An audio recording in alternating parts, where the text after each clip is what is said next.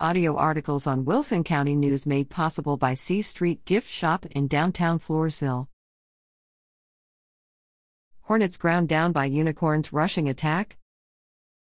The night started out promising for the East Central Hornets as they traveled up I-35 on October 13 to take on their district rivals, the New Braunfels Unicorns. However, that promise crossed paths with a metaphorical black cat early in the first quarter, and EC was soon overwhelmed, dropping the game by a final score of 38 10. After receiving the opening kickoff, the Hornets marched the ball downfield thanks to the steady passing of junior quarterback Isaiah Mackey. He connected on a 34 yard 50 50 ball to senior wideout Austin Vivier. The Unicorn defense stiffened and East Central had to settle for a 28 yard field goal by junior place kicker Bionbenu Bayashimo. New Braunfels returned the ensuing kickoff for a touchdown. The Hornets' next drive again stalled, and from there the floodgates opened. The Unicorns scored 24 total points in the first quarter alone.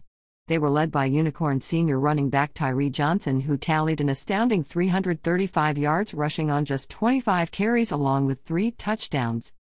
Time and again, the Hornet defense was unable to find a way to corral Johnson as he scampered across the field. They didn't yield another touchdown until the third quarter. East Central found the end zone for the first and only time that quarter, as well. Mackey once again connected with Vivier, this time on a beautiful 60 yard touchdown strike that saw the speedy receiver outrun the new Braunfels secondary. The final score of the game came on an unfortunate interception that was returned for a touchdown. The loss dropped the Hornets to 2 5 on the season and 0 2 in District 27 6A with three games remaining. They will more than likely need to find a minimum of two wins if they have any hopes of returning to the playoffs. The slate will unfortunately not get any easier as they return home to face one of the best teams in the area, the Steel Knights, on Thursday, October 19th.